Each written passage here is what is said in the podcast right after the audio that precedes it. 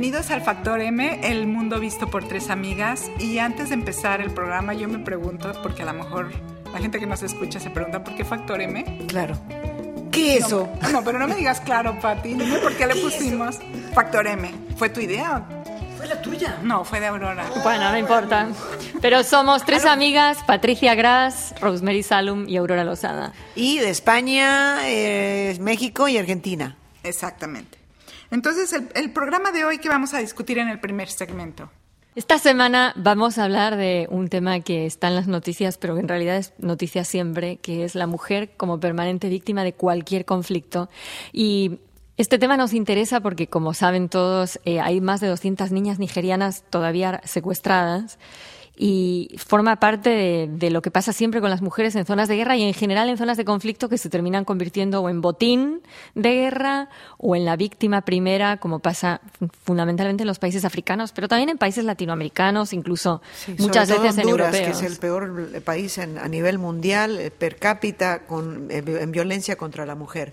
Eh, yo creo que el problema que es que la mujer es el eje de la familia y ya se sabe como, como es un es un instrumento de guerra raptar o violar o, martirizar a la mujer, porque el momento que martirizas o, de alguna manera eh, actúas violentamente contra una mujer, estás eh, actuando en contra de toda esa comunidad.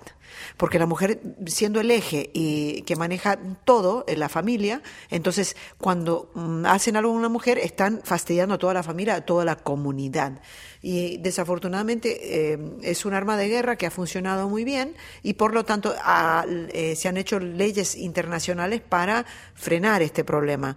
Pero de alguna manera también tenemos que nosotros las mujeres eh, eh, hacer algo con, en nuestros países eh, con respecto a este tema, porque para disminuir. Bueno, lo, lo- que sucede también es que la mujer es, digamos, es un elemento, una, una, un participante, digamos, de la sociedad actual que es mucho más vulnerable, ¿no? Y es lo que sucedió con las chicas de Nigeria, que, que eh, sin más ni más secuestraron a más de 200 niñas, dos de ellas ya han muerto, no se sabe el paradero de ellas, una, la mayoría de ellas supongo que ya fueron violadas, que eso es un, una situación sumamente grave porque dentro de la violación o dentro de este tipo de secuestros ahí im- implica una forma de humillación, ¿no?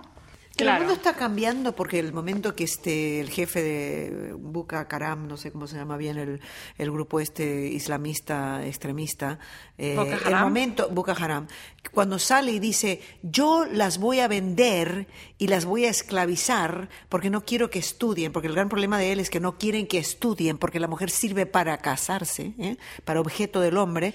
La gente reaccionó internacionalmente. Este grupo ha matado a 3.000 personas en los últimos cinco años eh, y han desplazado 250.000 personas. Nadie le, nadie le dio mucha importancia. Mataron a 50 hombrecitos en, una universidad, chicos jóvenes, no pasó nada. Pero el momento que el mundo escuchó a este señor decir, yo las voy a esclavizar o las voy a vender, el mundo reaccionó. O sea que está cambiando el mundo. No, yo creo que no, yo creo que no, porque de hecho eso que dices tú es muy interesante, porque al hilo de lo que decía Rose, hay un tema de poder.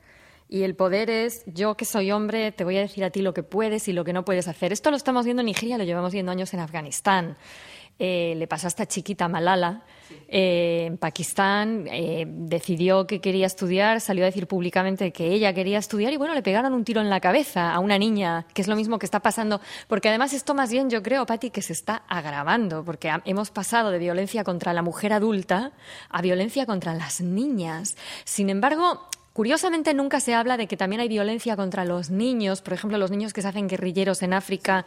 Ha habido niños que, han sido como soldados paramilitares también en algunas guerras latinoamericanas. Pero es otro tipo de violencia. Es una violencia también psicológica, incluso en algunos casos física, pero que implica que les estás dando poder a los niños.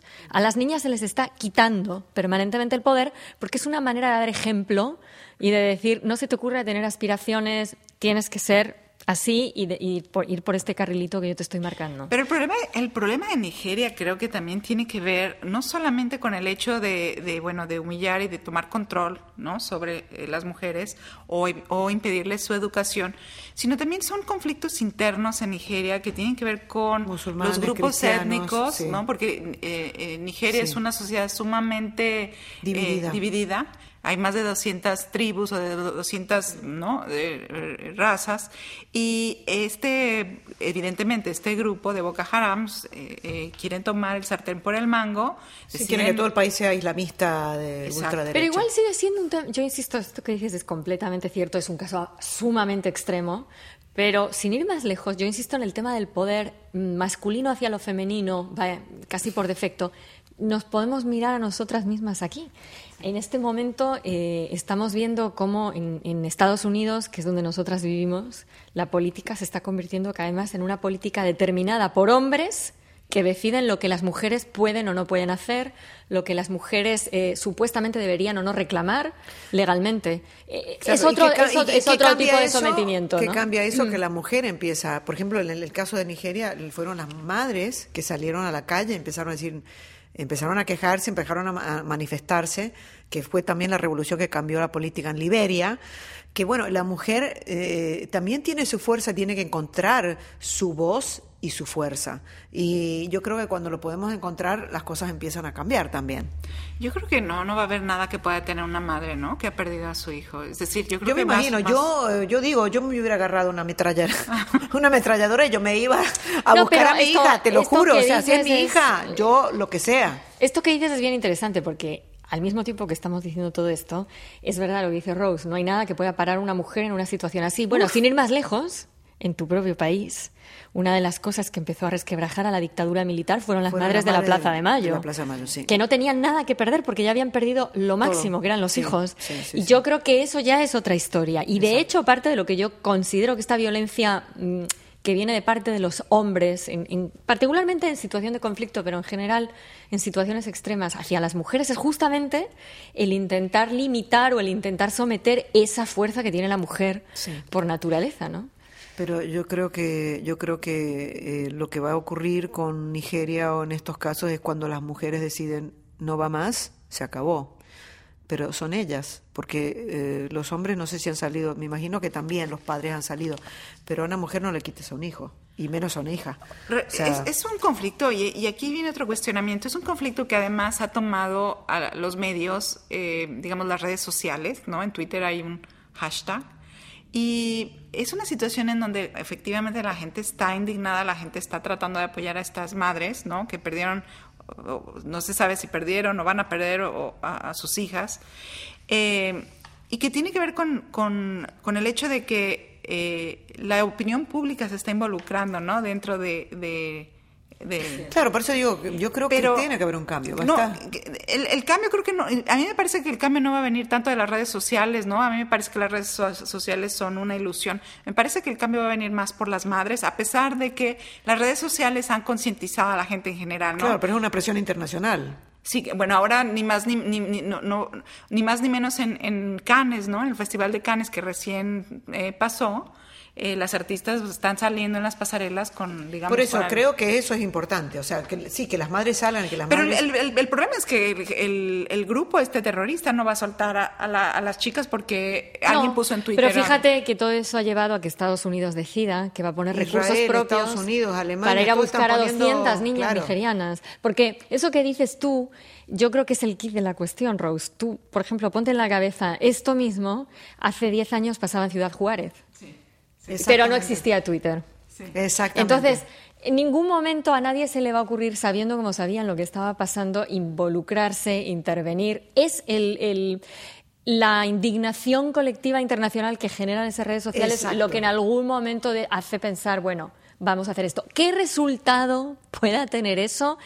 Esa es la gran cuestión. Claro, van a encontrarlas o no van a encontrar. No, o, eso va a impedir que secuestren a otras. Que hace mm. unos meses, cuando nadie sabía de esto, tienen mejor oportunidad esas chicas de ser rescatadas ahora que el mundo sabe lo que está pasando. Entonces queremos recordarles que ustedes pueden opinar en Factor M Program at gmail.com at quiere decir arroba gmail.com que es gmail.com